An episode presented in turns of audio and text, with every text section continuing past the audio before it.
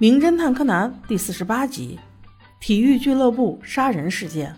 又是一个暑假中美好的一天，小五郎被抽中，可以参加一个体育俱乐部的参观活动。所谓体育俱乐部，就是我们的健身馆嘛。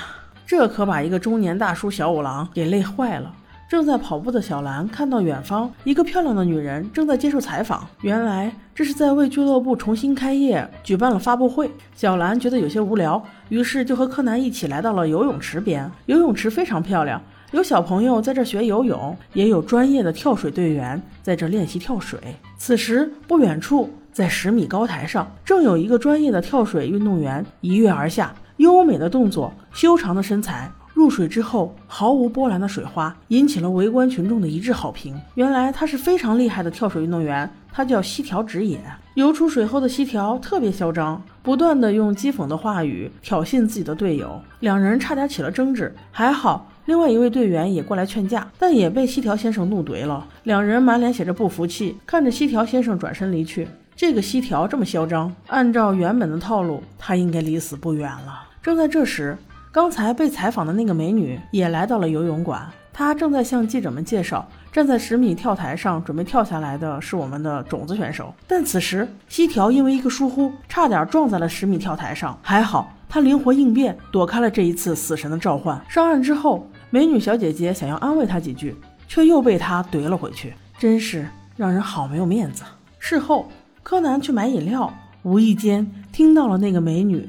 和西条的对话，美女质问道：“你根本就没有证据，你怎么可能说动税务局对咱们的俱乐部打击报复呢？”还没等西条回答，就被小兰给打断了。小兰问柯南：“你为什么会在这里？”把他吓了一跳，同时也提醒了那个美女：“这里并不是说悄悄话的地方。”那美女瞬间就变了一副嘴脸。我说：“西条选手，今天晚上八点记得有酒会哦。”西条轻蔑地甩他了一眼，走了。转身时不小心掉出了一张照片。柯南捡到，想要还给他，叫了几声，他都没有反应。原来他游泳时喜欢戴耳塞，这一点却被柯南记住了。到了晚上，一个修长的身影仍然在练习跳台，而且还不开灯，这不就意味着死亡的来临吗？果然，不久后，毛利小五郎就接到电话。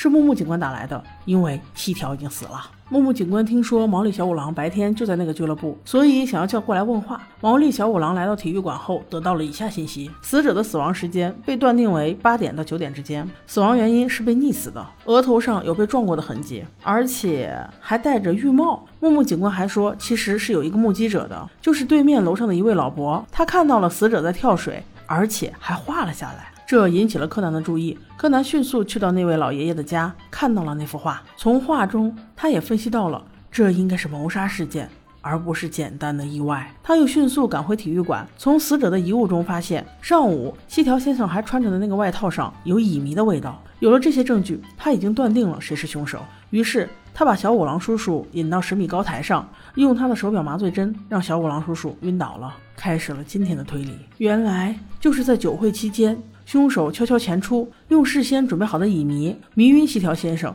然后把他扔在水中，造成溺死的假象。之后自己假扮成西条先生的样子，在不开灯的情况下练习跳水，伪装成西条先生还活着的样子。但是他的耳环却暴露了他的阴谋，因为对面目击者的话中竟如实的记录了这一切。在跳水运动员的耳朵上有一个明显的反光点，所以木岛久先生。